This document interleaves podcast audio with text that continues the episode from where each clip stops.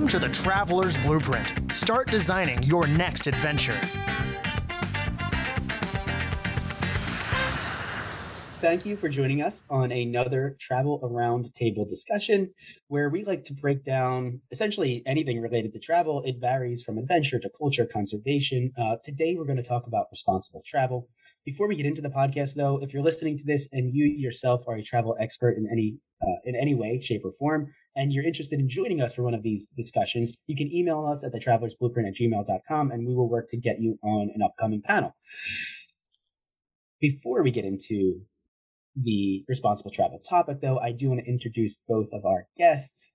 Erin, this is your first time coming on the podcast. Uh, welcome. And why don't you just briefly tell us where you're located, how you are involved in the travel community, and then where people can find your content? Hey, I'm Erin. I'm based in Toronto, Canada, and I'm a travel blogger behind the blog Pina Travels. And I also host a podcast that is actually all about responsible tourism. It's called Alpaca My Bags. And yeah, you can find me at pinatravels.org or alpacamybags.ca. Yeah, awesome. And Amanda, welcome back to the Traveler's Blueprint podcast. I don't even, I, have lost count of how many times you've been on at this point. It's been at least four or five, maybe. Oh, Elliot, I would have? say three or four, but yes, but I'm always happy to be back. And it's it has feels like it's been a while, so it's good to be back. Yeah. Right. Yeah, absolutely. So, so just tell us where you're located, um, what you do, and, and where people can find your stuff. So I am in sunny and hot Perth in Western Australia and um, I run the Thoughtful Travel podcast, which is coming up to its sixth birthday. Uh, and you can find um, that everywhere, but especially the show notes are all at notaballerina.com. Yeah, all right. We did learn how you came to the, to to get that website. I think the first conversation we had yeah. with you. All right. So the plan for today is to talk about responsible travel. We are going to start with just I guess giving a definition for it, probably providing some examples of what thoughtful travel means to us individually, and then maybe uh, where we anticipate thoughtful travel is going to head in the future. And I mean that in the context of the travel industry evolving. so obviously, there's going to be new things to be considerate of, and then we do have three specific topics that I I wrote out that we could maybe break down. I don't know if we're going to have time for all of them, but very briefly, I think it's we'll probably end up talking about the conflict of wanting to live a sustainable life while also wanting to travel the world and essentially, you know, fly around the planet and build up your carbon footprint. Um, another thing that I I think is sort of a hot topic today is contributing to governments through tourism, where the governments are either commit crimes against humanity, stir the political climate in a negative way, and uh, you know, is it worth exploring these cultures? Right. And, and that even saying that, like, you know, it's not a cultural thing. It's, it's the government thing. So I think that's a good one that we'll talk about. And then the other one is also something new that rolled out after or that, that picked up speed after COVID. And that's where we're seeing landmarks and national parks sort of be redesigned to uh, preserve them but then by nature of preserve preservation, it, you're limiting accessibility. So where's the trade off there and what are we comfortable with? So, all right. Um, let's define it. Let's define responsible travel. Um, Amanda, t- talk to us. You know, you you both talk about this every day. What what what is responsible travel or thoughtful travel to you? Oh well, I mean, it's it's a lot. Um, you know, it's a big, big, um, big topic. But essentially, I think that it's traveling in such a way as to minimize, hopefully, minimize the harm being done to both the environment, to the communities you're traveling to, to and ideally, actually giving back and um, providing some benefit through your being there, not just um, minimizing harm. Um, and I think uh, there's a kind of an extra part. If we're talking kind of thoughtful travel, I think it's beyond just, um, you know, hopefully helping and not harming where you visit, but also helping yourself in kind of extending the benefits of travel in the way it can give you, you know, like kind of personal development or, you know, give you inspiration to do, you know, other good in the world. So I think, you know, there's so many things that travel can do for us and that striking that balance of eh, travel that's good for us and travel that's hopefully good and you know at least not damaging to the rest of the world um, that's kind of that that's you know the the short summary i would give Yeah. I bet Erin has a much more succinct way of expressing it, though. Erin, what do you think?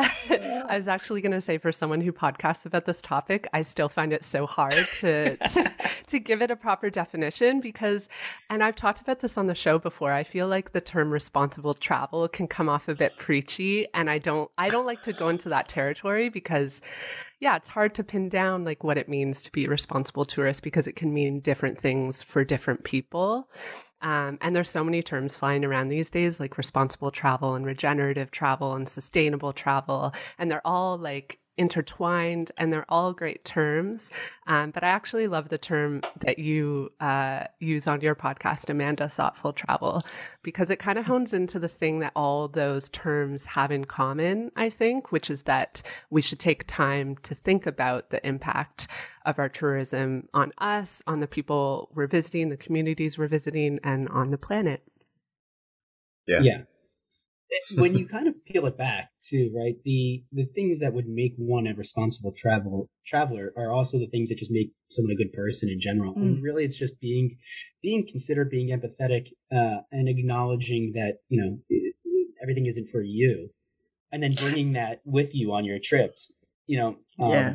I think that's a lot of the problem because traditionally we travel, or especially if we think of it as vacationing or holidaying, we're doing it like in a kind of a selfish, self centered way because we deserve it and we want to relax or we want to, you know, it's kind of really, you know, not not necessarily as kind of ethical and and good as we would behave in our everyday lives. It's kind of been built up to be this thing that is a treat and we deserve to do whatever we want and it doesn't yes. matter because it's just a, a, quick thing or whatever. But it, you know, if we could just be like good people, the same way we're good at home, mm-hmm. do that yeah. when we travel, that would solve a whole lot of stuff just to start with. I think in a recent a recent discussion with one of our past guests, uh, I think I described it as like the purge um, I don't know if you're familiar with that movie series that that and like all they do, they have one day a year where they just do whatever they want.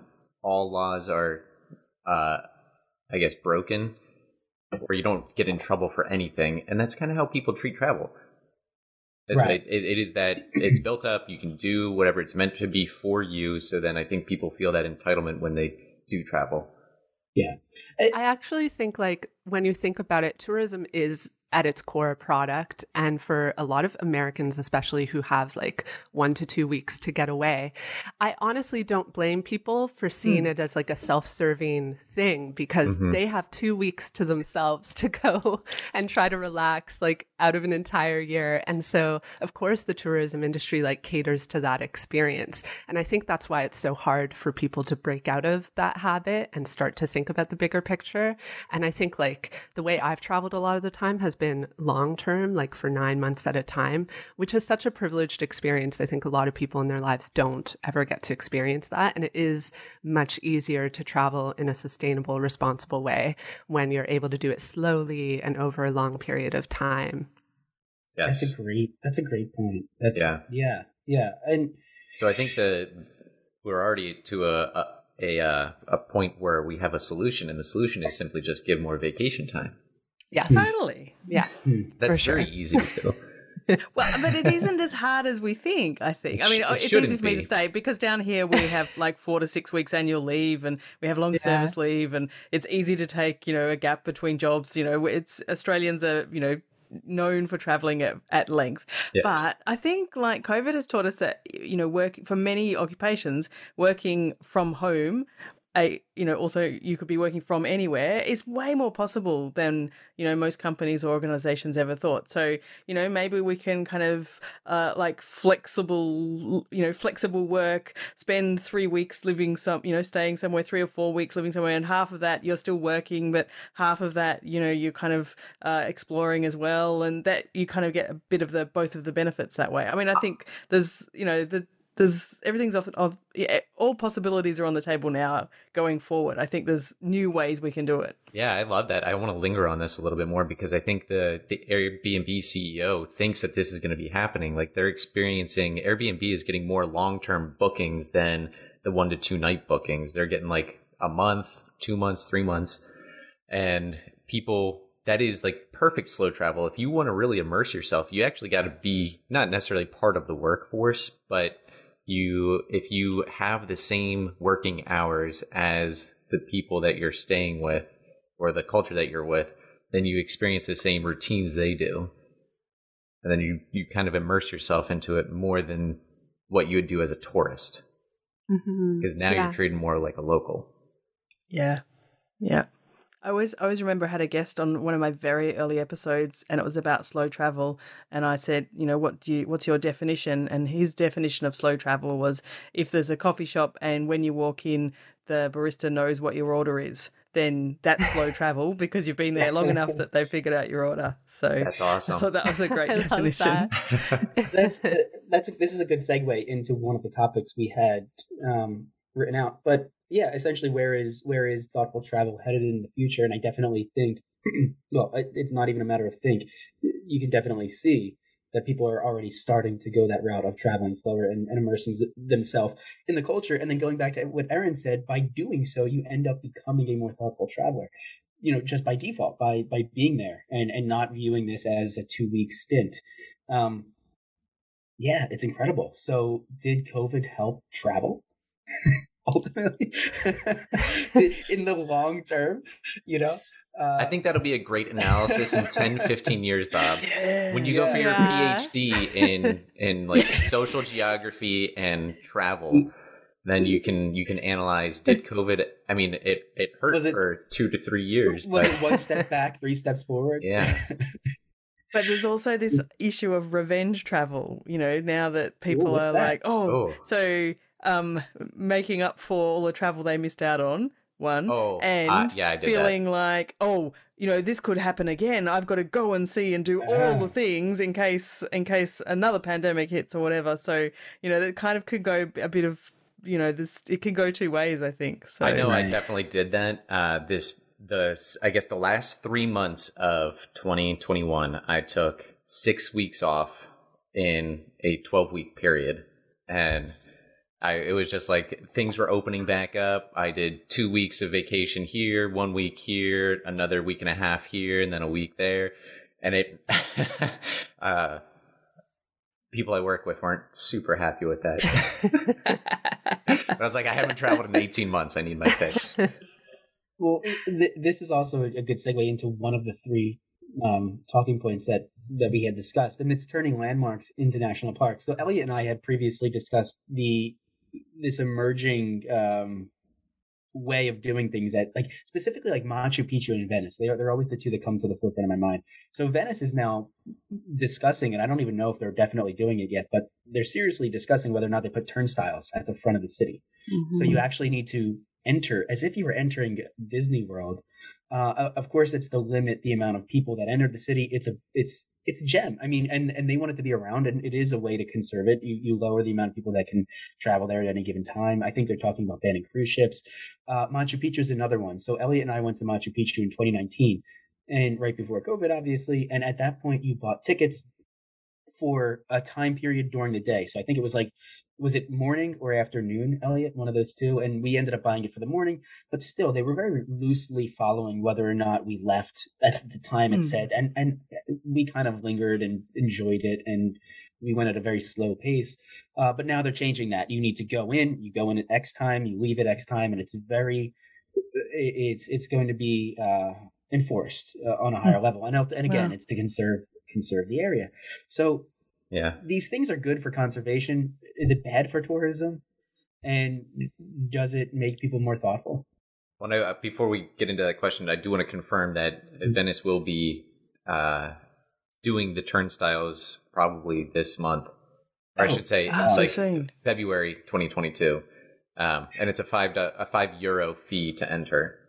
It's you have to book online dynamic because now you know if you want people to to experience it as if it was like a culture um, yeah it, but uh, venice is an interesting that, that is yeah. a weird yeah. one the the yeah. venice one i think because does venice still have a culture so and, I can actually speak to this really personally. I don't know if any of you know this, but I lived there no. um, for several oh, months yes. working in a hostel, and this That's was right. in 2014 or 2013, so a couple years ago. Even already at that point, this was like talked about nonstop. And I experienced the actual impact of tourism in Venice on a daily basis. I was actually just telling a friend, I remembered the days that the cruise ships arrived because everyone who lived in Venice knew the cruise ship schedule because you would know not to go do your shopping, not to leave the mm. house, like to to stay home because it wow. would be too hard to get out and run the errands you needed to run. Wow. It's a real problem there. And in terms of culture, I know for sure that a lot of like local Venetians no longer live in Venice. They've been pushed out. So a lot of them live in, I think it's called Mestre, the mainland. Um, so you take the train over to that town that's just on the mainland outside of Venice. Um, and a lot of locals felt upset about that because they were mm. pushed out one because of prices and two because they just felt it wasn't as livable anymore. And so and this is actually a hot topic in Canada right now as well, be- because our parks are so overwhelmed thanks to COVID. Because Canadians have been like, mm. we haven't been able to travel. The government's been pretty strict about keeping us home. And so what's happened? Everyone's going into the parks. But I actually am kind of supportive of turnstiles and ticketing just because I think it does, it's one of the only ways that we can relieve the impact. And so, as icky as it feels, I feel like there's no other solution when it comes down to it. Yeah. I agree, and I think the only important thing is the is the equity of it, so that it's kind of you know the lottery system style, not that it becomes yes. like a high price point that then becomes you know a barrier, but um, but if it is just a, a, you know kind of a lottery style or first and best dress to a limit or whatever, as long as it's not that they start um, you know uh, ramping up prices so that uh, like locals can't go or that you know only the the wealthier tourists can get in. But yeah. uh, other than that, then I agree. Like as Erin says, it's kind of a bit icky, but the long term um, impact is better, and people might just need to you know plan their trip a bit more or have a longer, slower trip so they've definitely got you know the chance in that area to get it in there and that to get into wherever they want to go and that kind of stuff. So yeah. And actually, I I have some follow up thoughts. Sorry, I, am very like passionate about this subject. That's why you're here. um, I moved to Venice in February, and so through February into summer, the city really like changes because in the winter there's no one there except for okay. people who actually live there. And it was honestly a magical time to experience that city. So I would say if you want to avoid the sort of Disneyfication experience of Venice, go in the off season. And I think this goes for a lot of destinations because I'm noticing this in Ontario too in our parks. My uh, podcast producer Katie and I are going to go to Tobermory, which is a very famous park in Ontario. In the summer, like you cannot get in. Getting tickets is impossible. But in the winter, no one's there and it's hmm. beautiful. Mm. So we're doing a winter trip. So I like to encourage people to think about if it's possible and like fits into their schedule to um, try to travel in off season or shoulder seasons because you can avoid some of the crowds and the ticketing and all that. So, Erin, were you there in February 2013 or 14? I can't remember. One sec. Okay while you're finding out because i the only time i've been to venice was in late january 2013 and it was i was there with three other guys because we were studying abroad in bonn and we took a three day weekend trip to venice and it was it was very quiet. And there it was mostly locals. Um at that time like they had started to put those platforms in in the plazas because of the flooding. Yeah for the floods. Yeah so we were just walking all over those but it was it was very very quiet. And i know in one neighborhood it did feel like there was some semblance of culture because i think it was mostly locals using a pop-up ice skating rink. Yeah. Hmm. And that was yeah. really cool to see the other thing actually um, is the evenings, surprisingly, even in the summer, because a lot of tourists come in just for the day. A lot of tourists don't stay in Venice overnight because it's expensive. And obviously, the tour, uh, the the what are they called? The cruise ships. They come and they leave. Okay. Um, in the evenings, I actually found that Venice was also quiet, and I would end up, you know, having drinks with locals in the squares in the summer mm. evenings. It was really nice. Yes. That's awesome. I was actually talking to my wife about traveling more in the winter, specifically Paris. Talking about just going to Paris in the wintertime, and yeah, yeah. Why are you laughing, Elliot? because of your text. yeah, my, I went to Paris with Elliot, and my wife has has not fully forgiven me. Yeah, oh. it was a city. Yeah. It was a city on her Oops. bucket list, and uh, yeah, yes, known as being a romantic city. It was very. So I love that. I'm glad. Whenever I travel with friends, I have to check with my partner. Like, is this going to upset you if I go without you? yeah. So we have like a, we have a list. This is, I guess, going off on a tangent, but we have a list of like no travel to destinations. Like I can't go without her. She can't go without me. Yeah. But Paris, it was a layover. It wasn't planned. It was a layover that we had the opportunity, and so yes. I found a loophole. And uh, you mean you accidentally yeah. stumbled into a loophole? Yeah, yeah. Uh, so anyway, but uh, I, I, love that idea. I mean, especially if the goal of your trip, your travels, is to experience experience the place authentically. You're, it should always should be, shouldn't it? Yeah, it should. For a significant majority, um, well, you know, Elliot has, and I have sort of termed like the traveler versus the vacationer, and so yeah. for the vacationer, I don't think that is the goal. Uh, the vacationer sometimes wants to be treated as if they're, you know, in an all-inclusive, regardless of where yeah. they go. Yeah, they me, want the industry to revolve around them. That as, feeling as, is like going to a beach for a week versus going to a new city for a week. Because mm-hmm. I still like, I, I think that to me, the vacation, the beach vacation is truly just that. Like, I'm not going to explore new things. I am mainly going to relax and spend time with family. Whereas traveling is like going and exploring that new culture or revisiting a culture that I had been to a little while ago and learning new things about it. And mm. the the travel is usually more thoughtful. Whereas yeah. vacation to me is not brain dead, but is less it's thinking. The R and R. It's the R and R. Yeah, yeah. yeah. I think there is a place for vacationing. I, I fully mm. understand why some people need that in their lives, especially if you have a stressful work life. Going mm-hmm. and sitting in a resort where you're fed and have water and beaches does sound appealing. I did do it once. I went for four days um, because of a family thing to a uh, resort in Cuba. And on day two, I was like, I'm bored. I'm over uh, Me too. I was like, get me out of I'm here. Too, I'm too high energy. I tried. I, I tried. I tried. I went to Egypt for the same thing when I was living, just moved to Germany, and it was the only place we had suddenly a week off. Went to went to Egypt to a resort, and yeah, day two, I was like, I love sitting by a pool reading my book, but I can't do it all day every day. And there was a shuttle bus to the like the nearby town, and I went there on the shuttle bus every day, and no one else did. I ended up leaving the, driver got to know me. Like, what? Yeah.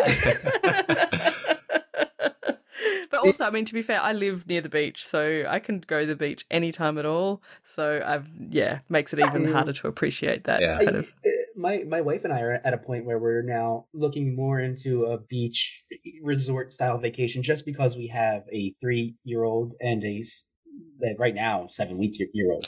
So down the line, our next trip is is 11, 10, he's sleep deprived. He's allowed to say that. when you've got a seven week old, you can say words like phrases like that. We'll edit out the right the right time in there. Uh, so, um, but so anyway, so traveling to a city extensively is just harder, and so for our next trip, which you know uh, will be probably be in 2023.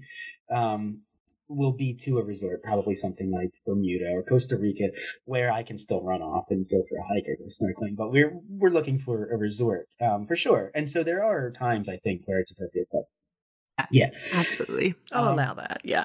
Yeah. Yeah. Give me a pass. Give me, believe me, I'll be right back yeah. up there with you guys. Take your seven week year old. yes. Is that what I said? Seven week year old? Yeah. Is that what I said? Okay. Yeah, it's all right. We'll yeah, forgive we'll, you. We'll put that in the blooper reel. Oh, that's good. That's going in the episode. It. That's in the episode. None of this is getting cut We've out. embedded it now. Yeah. Remember, I'm the sound editor. I'm, I'm changing the tide of this conversation. I want to get a little bit. I want. I want to make this a little bit harder, and I want to stir the pot a little bit, and and, and draw some drama to the conversation. So one of the things that uh, I wanted to discuss was whether or not contributing to uh, governments that commit crimes that um, whether they're serious like crimes against humanity, uh, whether they stir the political climate, or whether they just treat their own people really crappy. Um, is it worth going to these countries, especially when you know the government controls the flow of tourism dollars? Um, I'm going to call out some countries too, specifically, like uh, Russia. I think is a country that personally I wouldn't travel to. Uh, China, um, I wouldn't, I would not travel to. Um, and then several in the Middle East, Saudi Arabia, uh, uh, one that stands out. Um, so what do you, what do you guys think? What do you guys think about this topic? I've got And- so and- much to say. do, do you want to go first, Erin? You, no, you go first, Yeah. Amanda. oh, okay. Well, I'll just try and say a chunk and then give you a turn. Um, so, oh gosh, I don't know where to start. Okay, let me start with one example. So, I what my my short answer is that I think it it depends, always depends on all the individual circumstances involved. For example, just last week, the episode that I put out was about LGBTQ travel, right? And I interviewed four different people and all of them in every conversation we came to that point where okay would do you travel to somewhere where the government is hostile to um to gay people if the, or if the, if it's homophobic or if there's you know laws against um against gay relationships all of them all four said um yes we still go because it's not the um we're not we're not supporting the government by going. We're supporting fellow gay people in those um countries by having the chance to talk to them and meet them and um, you know let them see what uh, like you know they get to see what a gay relationship like you know they've never seen uh, two men holding hands um, until you know like the the guests I was speaking to have you know been there. And of course they're not parading down the street showing off um, you know that they're gay because in some countries that's you know really risky but in you know in in private situations in a you know home or um, you know small party whatever so they thought they all four of them without fail were very vehement about saying that they thought it was really important that they go more even more important that they go to those kind of countries because they want to support the people there who are living under those regimes. So, I mean, I I thought it would be a bit more, um, a little bit more um, grey, but they were very black and white about all of them, saying no, you know, it's really important to go. So It's that's a one example. activism. It's like a form of activism. Yeah, Yeah. It's, yeah, exactly. Yeah, yeah, yeah. I'll just With- echo that and say we have also done episodes interviewing people from the LGBTQIA plus um, community, and they've said the exact same thing that that there's an empowerment aspect to it for the local communities that they go and support when they travel to these places. Yeah, Interesting. And it seems It- it seems like the thought process there is that, yeah, they are aware of it. They usually do their research before going to any country. And, definitely. Um, Yeah. They'll they'll take that a, a next step and not necessarily find the countries that are against or do not support, and kind of make that an activism trip. Yeah. And you know, like if I think about this through the lens of my own identity, I, know a lot of women who won't travel to certain countries because it's difficult to travel there as a woman. I actually feel like it's empowering to go to those places because then I get to model for women there what it's like to come from a country where you have a lot of rights. And Yeah. so I don't know, because it would be hard if I was a woman and I said, like, I'm never going to travel anywhere where women don't have like equal rights to what I'm experiencing here in Canada. Th- that would be like half the world I couldn't Yeah. go to. Or Yeah. more. Yeah. And so it's really hard to draw that moral line, you know, which is why I think it's so important, like Amanda says, to to analyze like each individual case, and you have to really think about your personal morals, uh, what you're trying to accomplish by going to that country, what impact you'll have, and if it's actually possible to support local people who are oftentimes very innocent. You know, like your government might might be committing crimes against humanity, but like there are a lot of people on the ground there who are not involved at all and Yeah. who may not even know. yeah. That's yeah. So I don't. I I don't think you'll ever chip away at the barrier if you don't travel, Erin. Uh, or Yeah. like, like, you know, if, if you're yeah. Women would never travel solo if no one ever started to do that and pave the way and show other women that it's possible. Um, and I think, and I, and I understand it. Uh, so like Poland popped into my mind as both of you were talking because Poland has had a lot of issues with being very the government anyway being very anti uh, uh, anything beyond like the cis right that's like the the Mhm. thing um so and there's a lot of backlash and but if you go to poland you're not giving money to the government per se because they have the economic system set up where you're actually giving contributing to the local vendors local businesses. Uh, but if you go to china that's not the case there's I think no North way. Korea is especially like you know. Yeah. I used to think yeah. I would be so like I've been to South Korea, I've been to the the DMZ and looked over the border to North Korea, and I used to think oh, I'd love to go there, but but I, I think that's somewhere where you really can't control anywhere Yeah. where your dollars go, and it's probably is all going to the you know to a government that we don't want to support. So Yeah. I think that's a case where I would probably draw the line. Whereas Okay. you mentioned Russia earlier, and I've been there a couple of times, and I would definitely return. So um, I'm Yeah. Apparently okay about giving dollars to Russia. But again, Yeah. like you know, I stayed with local people, and um, but I think the piece about looking at where your tourism dollars are going is a really important part of it. And Yeah. and that's like the thing to research if you're really concerned because knowing where your money is going is going to make a huge difference Yeah. on like Right. how your travels impact the region It's like you're a in. whole different topic. That that could be another thesis. Um, just following that thread of tourism dollars. Well, that's like when we talk about those resorts. You know, if you go, this isn't really really off topic, but sometimes it's ninety five percent of the money you pay for those kind of flop and drop holidays goes back to some rich guy in America, and It none of the local country, you know, Yeah. they, none of them see any of it. So Yeah. Mhm. yeah but um, Yeah. yeah. so yeah but it is But- tricky and uh, it's hard to draw the line you know in terms of like government policy and like there's a lot of things that my own government does that i completely disagree with um but i'm still right. living here so Yeah. yeah Because that's the thing, it's such a sliding scale, like my government as well. I think every government around the world is guilty of something. And so Yeah. if you decide you're not going to travel for that reason, you're not going to travel anywhere. Right. Yeah. Right. So it's about, I guess, drawing drawing your own line in the sand and, and you- doing what you think is important. Uh, yeah. Such But I a think that one. I think that line will eventually move. I mean, for, as for you the individual. Yeah, the the individual Yeah. like you can you may draw a line in the sand, but that line will move as you get more information, as you update what you think is responsible or moral or ethical. What you believe right now will not be the same as what you believe in five, ten years. Mm-hmm. Yeah Yeah. and you'll learn about different ways that you could travel to a certain place that might actually be really helpful or yeah you'll get yeah new information which changes exactly Yeah, I- that yeah China to me is is a is a big one. Elliot and I were planning on going to China before COVID nineteen happened. We were talking about going like you know traveling to a few cities, then traveling out west and seeing national parks and really exploring the country. And now it, that that COVID really has nothing didn't really change my thoughts on China. It's the the, the Uyghurs that they have these camps that they're sending to. Um, ah man, it's there's just so many things wrong with See, but the I think- Chinese government. I think there was I stuff always never go going there. on. There was stuff always going on. It was just that you didn't Yeah, know that stuff was going about on. Right, right. when we wanted to go. But even like the manipulation of the the, the global economy that they do, uh, I just think that they are. I, I- I can't stand the Chinese government. Um, they're a huge issue for, for geopolitics. But uh, and then like manipulating Disney movies. You know, you'll have a poster that comes out in the United States for a particular Disney movie, and it, if it has a black person or a gay person on the poster, they don't have they don't get that same poster.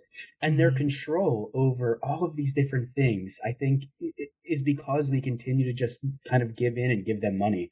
Uh, and if we, we Well, I think them- it's uh, so. Amanda, you may know Michael Hilliard. He's also lo- he's located in Australia as well. He's a fellow Aussie, but I think he's in Melbourne.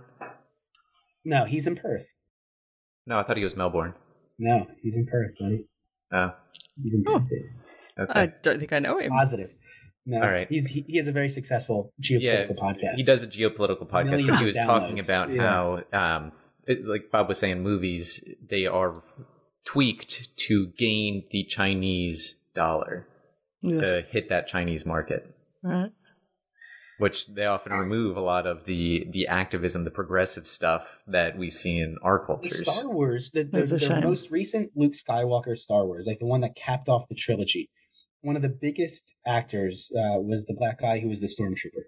so in the American poster, he had this huge picture on there. He was a major character, and in the Chinese version, he was like super tiny. And they've also had to take out certain um, relationships. If there's a gay relationship in a movie, they completely remove it from the Chinese version.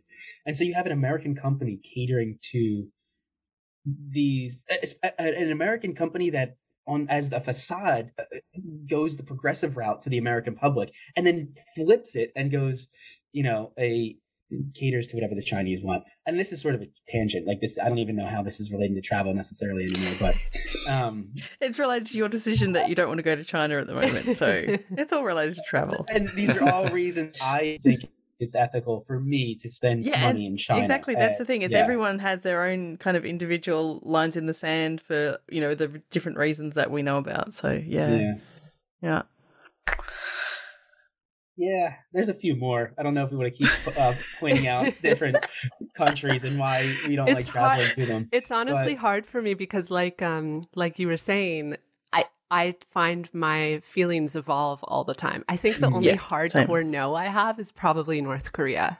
Yeah, yeah. But Saudi Arabia, off the top of my head. Saudi Arabia, you would feel comfortable, you, know, going. That's Saudi the thing. Arabia? I haven't really thought about it, and I'd have okay. to look into. Right whether it's actually possible to travel there without being um, like brought around. Yeah. Because right. that's the thing about North Korea, right? Like you're you don't really have the freedom to actually to engage with local people. I'm not sure if that's the case in Saudi Arabia. Yeah, I don't think it is the case. It. And there was a quite an infamous campaign a few years ago where they did take a bunch of bloggers there and mm-hmm. influencers mm-hmm. who you know then uh, you know, glossed over all the bad parts because they'd had this paid campaign to go there. But a friend of mine who's um, actually married to an Egyptian, so spent a lot of time uh, in that area, has just been, I've been watching her in Saudi Arabia this last um, week or two, um, and it's got me intrigued, I have to confess. And, you know, then yeah. there's that whole, you know, well, you know, if you get to meet some local people, what influence can you have or what you know, I don't know what impact. Yeah. I don't. I don't know, but I mean, I'm. I don't have an opinion on whether I would or wouldn't. Yeah, I'm, I'm kind of in the Erin, same but... place. Like, if if the actual opportunity arose, I'd have to look into it exactly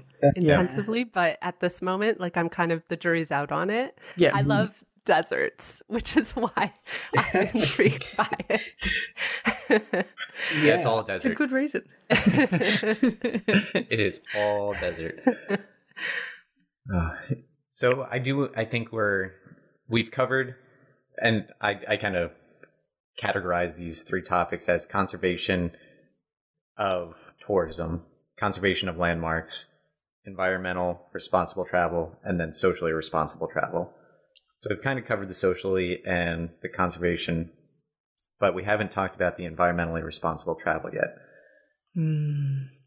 And I know this is a big topic, especially now with more and more people having the means to be able to travel. It has become a huge, I guess, carbon footprint per user. And it's Bob and I just had a really interesting conversation with someone that's been cleaning up like the mangrove forests off the coast of Florida. And he's a big environmentalist. And he's like, yeah, I think it's, I think it's amazing in a bad way how corporations have put the onus on the individual to measure their own carbon footprint. Mm-hmm. And I never really analyzed that before. Uh, instead of analyzing the corporations or the governments that should be promoting more sustainable environmental activities. But this conversation on environmental travel or environmental and sustainable travel is going to have to deal with getting things to be more green, right? Just jet fuel is extremely, extremely carbon heavy. Um, traveling via train and public transportation is, is currently the best, but I think we're, you know, 30 to 50 years away before everything becomes electrified and truly more green. Well, you should try living in the most isolated city in the world because yeah, it's really right. frustrating to travel from Perth. You have to fly. Yeah, mm-hmm. like it's there's no alternative unless you're going to only to travel to the other side of Australia, and then you're going to drive for four or five days. Is there a train? There's no train There is also a train, but it's, it's crazy expensive. Okay. Yeah. Okay, so really? it's a tourist train. Um, so it's like a luxury kind of level train. Gotcha. So it's not a, it's not a, yeah, it's not no a commuter. good substitute. No. Right. Wow. Yeah.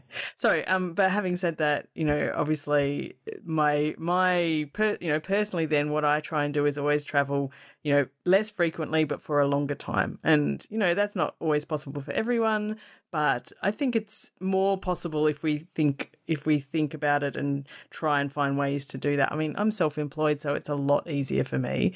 Um, mm-hmm, but I would mm-hmm. travel less frequently and then spend a longer time and in just one or two places, and and that cuts down a lot. Instead of you know, like uh, in Perth, for example, there are people who will go to Bali four times in a year like for literally Separately. for a weekend. Yeah. Yeah, 4 Mhm. separate trips for two or three days at a time, Yeah. and that's really yeah, their, their carbon footprint's pretty ugly. So um, No, like if we wanted to continue talking about th- that example, would we? Do you tell them not to travel as much? Like, if that's Yeah, all they I can s- do. Yeah, I You- you say tell I say if they're going to Bali for a weekend, they can drive two hours south of here and have the same kind of you know stay somewhere nice and have some nice meals, um, and that's a lot lower carbon footprint. And then or save up their holiday time and go Do to it in one you know. Indonesia beyond you anywhere for two weeks. Uh, you know if Mhm. that's you know and whatever. Like I think there's alternatives to it. It's become too cheap and too. I'm not recently because we can't leave, but um, pre-COVID it was much too cheap, and it was actually cheaper to fly to Bali and spend a few days there than to drive down south and get accommodation in like Wow. southwest to Western Australia. So yeah, so that's you know that's kind of why it happened, and also you know tropical weather versus you know Mediterranean climate. So Mhm. Yeah, and, and I think that that sort of that scenario is repeated all around the world. I'm sure there's you know your own localized examples of that. So Yeah. I mean, so that's one thing, and then and people just kind of uh, feel entitled because they can, they do, and Mhm. I you know we have to try and find ways to discourage that. I Uh, suppose. what's that question? If just because you can, should you? yeah, Yeah, exactly. Yeah. Yeah. Yeah. Um, I actually this week interviewed Daniel Scott for my show, I'll Pack My Bags, and he researches tourism and the environment at the University of Waterloo. And it was so interesting to pick his brain because I actually asked him this question. I was like, should I feel guilty as a traveler because I'm contributing to, you know, tourism's impact? And his first point was just that there's so many benefits to tourism Mhm. that you, it's possible to strike a balance. And he also emphasized that tourism isn't going to go anywhere. Like the only path forward really is to evolve it and make it better and find ways to be more green. Um, but one example that he shared with me that I found really interesting was about carbon transparency. So he was saying that rather than having individuals trying to map out their footprint, you know, like in terms of hotels and uh, flights, the hotels, the airlines, the tour companies, they should be displaying the carbon impact of their services for tourists to see in the booking process. Because Hmm. if I could see that one hotel was doing a better job in carbon than another, I would probably book that hotel. And I think it's safe to say, like, even the casual traveler would probably make that choice too, especially if the prices are the same. Of course, you're going to pick the other one. Yeah.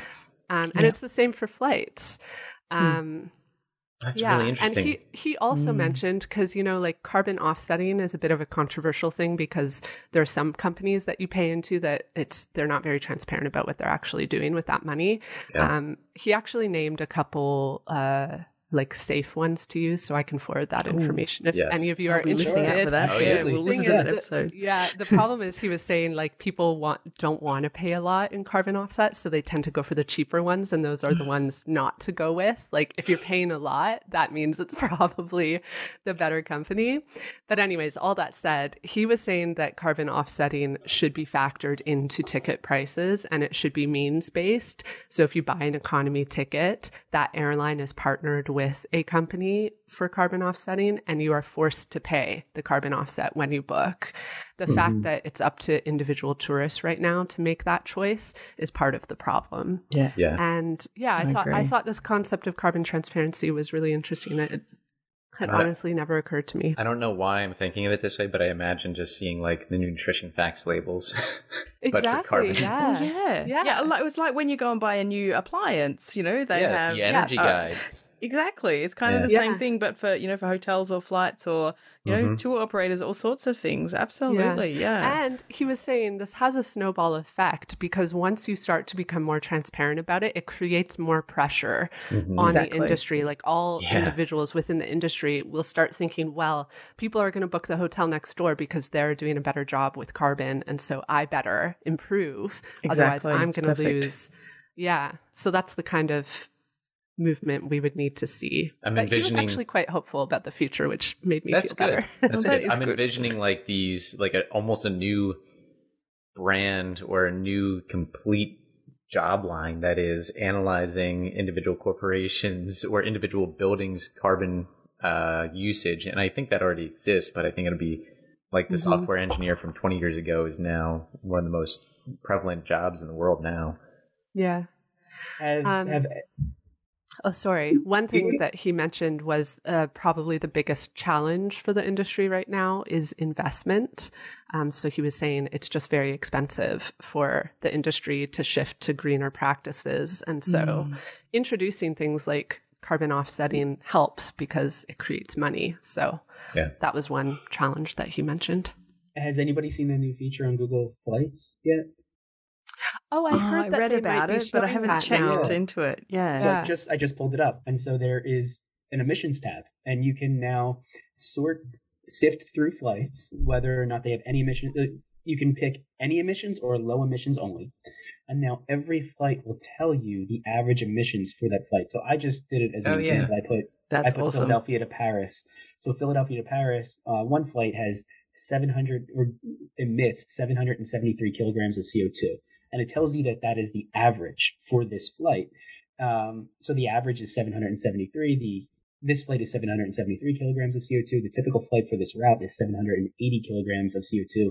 And then you can look at ones that are higher. So there's a flight from Philadelphia to Paris, but it has a layover, uh, and it has a 16% increase uh, mm. over the average rate of emissions for that flight. Yeah. So That's it's pretty awesome. neat, yeah. And you could sift through, and you could actually filter to only look at flights with low emissions. And yeah. so well, it's a feature that didn't exist a year ago. Have you seen that Google Maps also now has something related to fuel? So when you when you type in your destination and you hit directions, it'll show you the most fuel efficient route, which usually Ooh. corresponds to the shortest route distance wise. And sometimes, mm-hmm. so it's not always going to be the most fuel efficient and the shortest in terms of time, but it, it'll be pretty close. Mm-hmm. So you might take highways, like three minutes. Highways are better for emissions than stop and go. Lots of stop and go. Residential yeah. It streets, depends. Right. It depends on it? the type of car, engine. Uh-huh. Okay. Tricky. Yeah.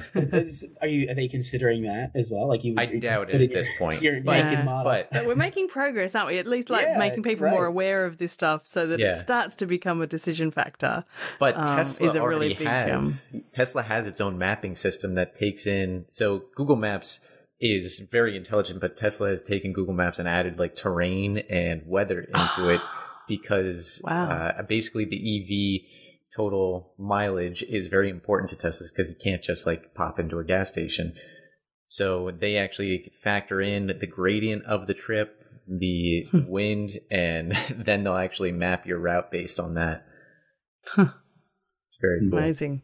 Yeah, yeah. But well, there's a lot about, of hope, isn't there? yeah, let's talk about technology. Let's talk about some of the technology that is making travel greener well, Elliot, here, um, I I, th- I think you might be able to speak to this because I know you're really into the EV stuff. The uh, one of the arguments is that EV isn't that good for the environment because the process of mining lithium and all the other rare earth mat- minerals materials to create the EV battery for the Tesla, you know, uh, it is it's not sustainable. Let's just stick to gas. Um, you're harming the environment anyway with the surface mine. Like, what's the point? Yeah, that is completely false. There, there have been multiple studies that show the entire life cycle process of an internal combustion engine versus a an, an EV, and an EV is typically ten times percent less carbon production for the entire life cycle of the car, and that depends on where the car is, where the mines are, where I should say where the minerals are extracted from. So there are some where it's only a fifty percent reduction compared to an ICE, but all in all, um, as we move forward with EVs, it they are by far the greenest thing we have. And if you take a gas car, there's no way. Let's just say, for example, EVs. There's an argument that electric vehicles are still connected to a grid. That grid is still producing electricity by coal, natural gas, or sometimes oil or nuclear. But there is no option for a gas car to ever have that ability to have renewable energies charge it. Mm. So True. as we as countries progress more towards sustainable energy production, EVs will become even more efficient. And then the other main argument with EVs is the inability or no, there's no planning for recycling of these rare earth minerals. And that is also not true. There are several companies that can basically take a used car battery, like the big ones from Tesla or other places, and basically get a 90% efficient recycling process. Yeah, so I think the perfect way to, to be a thoughtful traveler is to book a flight through Google Flights, make sure your emissions are lower than the average, book extended period of time, get a Tesla while you're there, and get a Tesla. Uh, yeah. well, you know, this is one of the things that Daniel brought up actually. He was saying the reality is that as we become more green, as we become more green, tourism will become more expensive, unfortunately. Mm-hmm. So he mm-hmm. was saying this might end up shifting the way that people travel.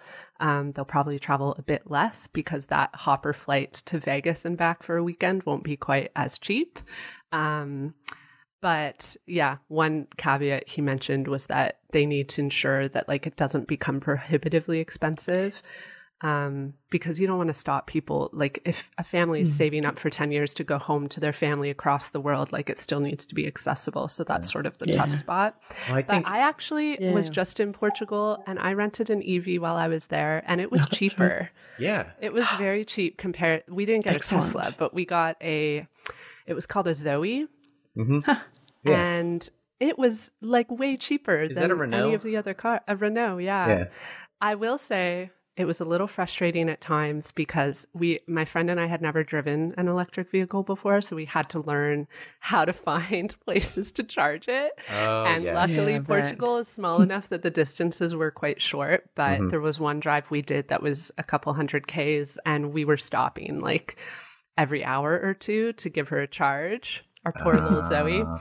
but in the end I like I would do it again. I didn't mind and it was quite fun to drive. Like it's a different driving experience. You also have to learn like how to drive in an efficient way when it's an electric ah, vehicle. Oh, interesting. Yeah. yeah, I've never tried. But just just in terms of price, it was actually cheaper than renting a gas vehicle. So if you're going to Europe yeah. and you don't mind having a charge, it's definitely worth it, I think. Yeah. Europe so, is at the the forefront of this mm. environmental sustainable travel Definitely. movement. As far as I can tell, they're starting to cancel regional airlines. I was thinking about that with France. How you mm-hmm. if it's uh, they've got the, it's a new law, isn't it? If it, you yeah, can. If you can take the train within what two or three hours or something, then it, you can't have a flight. Yeah. Exactly, and I, I think it's going to. I think they're already talking about it snowballing into other countries, and essentially, yeah.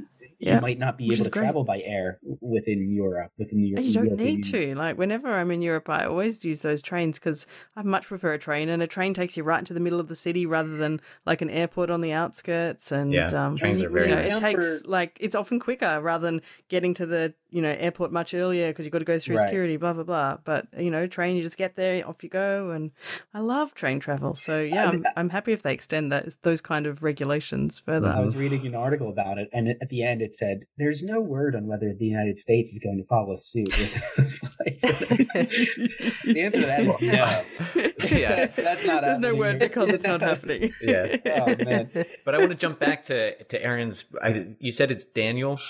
That was the guy on the podcast. Yeah, his name is Daniel Scott. Daniel Scott. This episode hasn't been released yet. I think by the time this goes out, it will be. It's okay. coming out in a week or two weeks. I think. So okay. yeah, one of the things I want to address though is be. I think if we go to a greener, more sustainable travel in the near future, yes, I do think it'll be more expensive. But long term, mm-hmm. the like for example, electric aviation is actually about thirty percent cheaper than jet fuel aviation because there's mm. significantly less maintenance on electric engines and jet fuel has variable pricing whereas electricity does have variable pricing but it's e- much easier to stabilize that so there's no there's no uh, up and down price movement for tickets the other thing that's really interesting is the onset of autonomous vehicles in relation to electric vehicles and mm. the application of those in cities could greatly increase sustainability throughout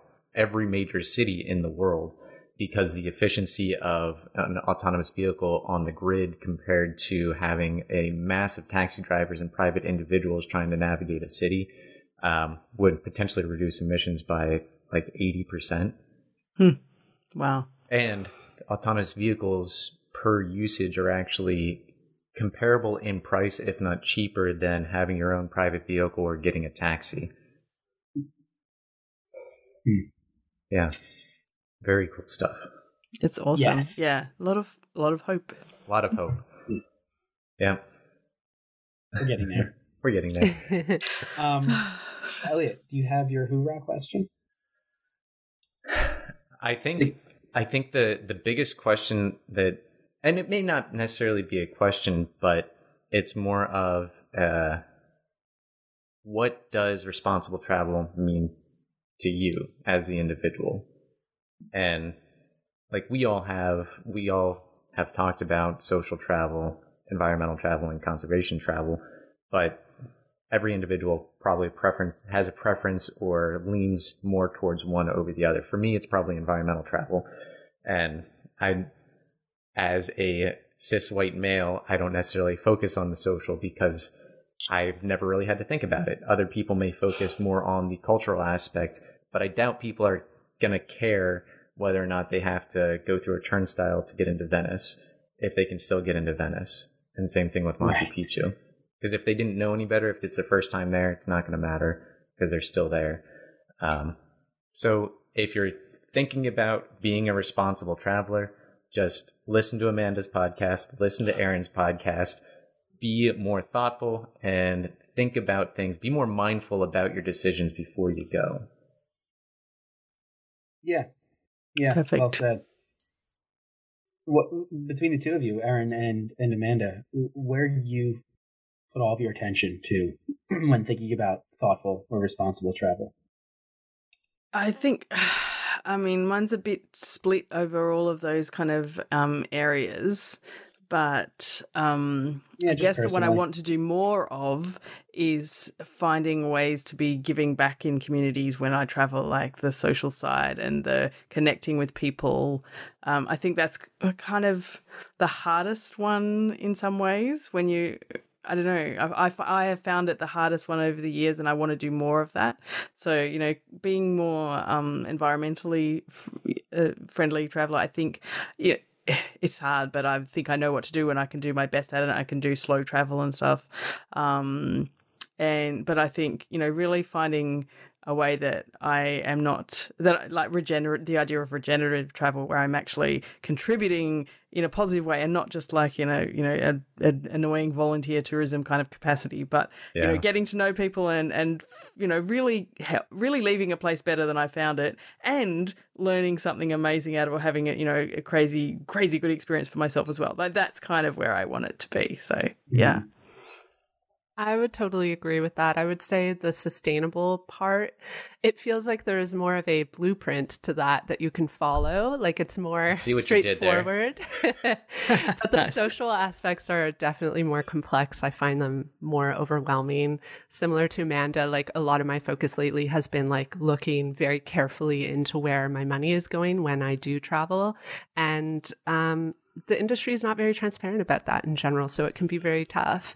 Um, so yeah, I've just been trying to learn ways to find that information whenever I'm booking like a tour operator or like one thing I've been doing lately is when I when I feel I want to book an Airbnb, I look really carefully at the host to try to get a sense of like, are they actually local to the community that I'm visiting or are they an expat that just came in and bought up property and are now using it to profit off of this local community?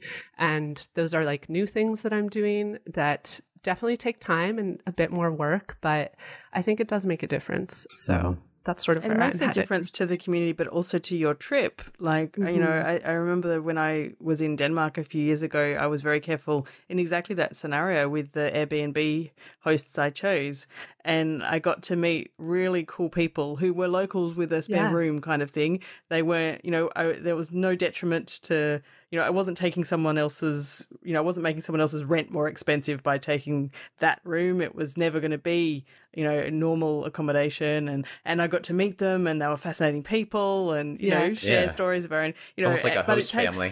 Yeah, exactly Yeah. right. But it definitely takes more research and you know to really figure that out. But it's so valuable for you know it it give you know it's a real win win on both sides. So yeah, Yeah, Yeah, I think totally the, agree with that, Erin. the win-win for this in my eyes, is is slow travel. It kind of covers all three aspects. But Yep.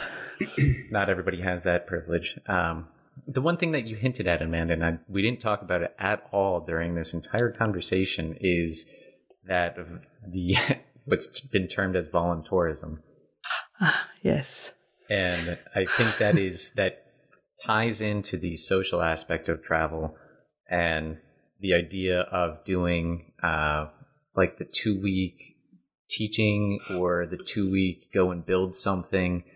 And I think there there are definitely better organizations and better ways to be a It volunteer. requires research. Yeah. So much. I mean, there's so it's such a difficult topic, and basically anything that you know is of that kind of ilk. Like, really, I'm not a builder. There's no point in me going somewhere to build something for two weeks. It would be better if I gave them my money and they hired a local builder who then has a Mhm. job and then builds whatever they're building way better than I'm going to build it for a Yeah. start. So Yeah, you know, yeah. it, the build me building it is just me feeling good about it, and Right. um, Right. Yeah. you know and the same like with you know teaching and stuff like you know if you're there for a week or two what sort of impact do you really have so i mean it's such a very complicated topic but if if you're going to volunteer somewhere use skills that you already have so that you're actually making a genuine impact because you have a skill that is required Mhm. and make sure that it's it's driven by local people like local people have decided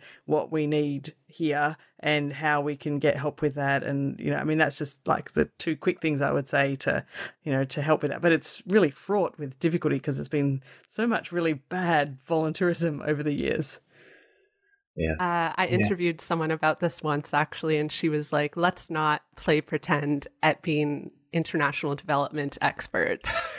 Only do this if you actually have a defined Yes. skill. Because these experiences tend to be more beneficial for you as an individual than for the community you're visiting. So it's really about like decentering yourself in that experience and thinking like, what impact am I actually having long term on this community? Yeah. And is it better if I just donate money to them if I really want to help?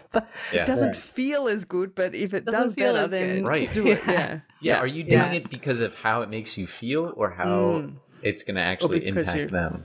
exactly And if it's the if it's the first, then you probably shouldn't go. yeah. Right. It's it's the organizations. I think Elliot, we talked about this when we had the women um that came to us about poaching and Mhm. and the impact of Westerners on African communities specifically.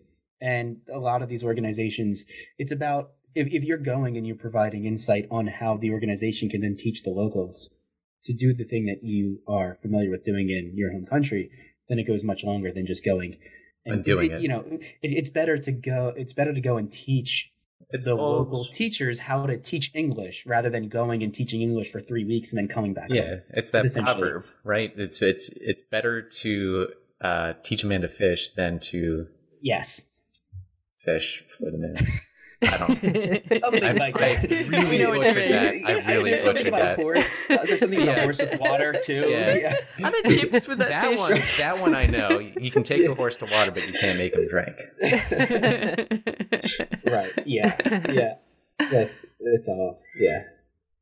All right. so I think I think we covered it. Unless anybody has anything else, I, I've I've learned a lot actually on this conversation with the both of you. I knew I would, um, but thank you for giving me more insight on responsible travel and thoughtful travel. It's something that Elliot and I we've we've talked about multiple times. Amanda, every time you've been on, I think that has sort of been the, at the core of the conversation, uh, but we don't cover it on a weekly basis. So. Um, yeah, thank you for coming on today. Mhm. Uh, for those for those of you listening, the websites to podcasts to blogs of both Amanda and Erin are going to be in the show notes.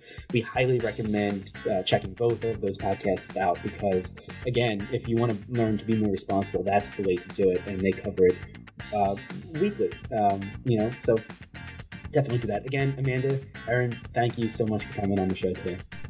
Thanks for having me. It's been Thanks fun as always. me. Yeah, it's been really lovely. Great to meet you all.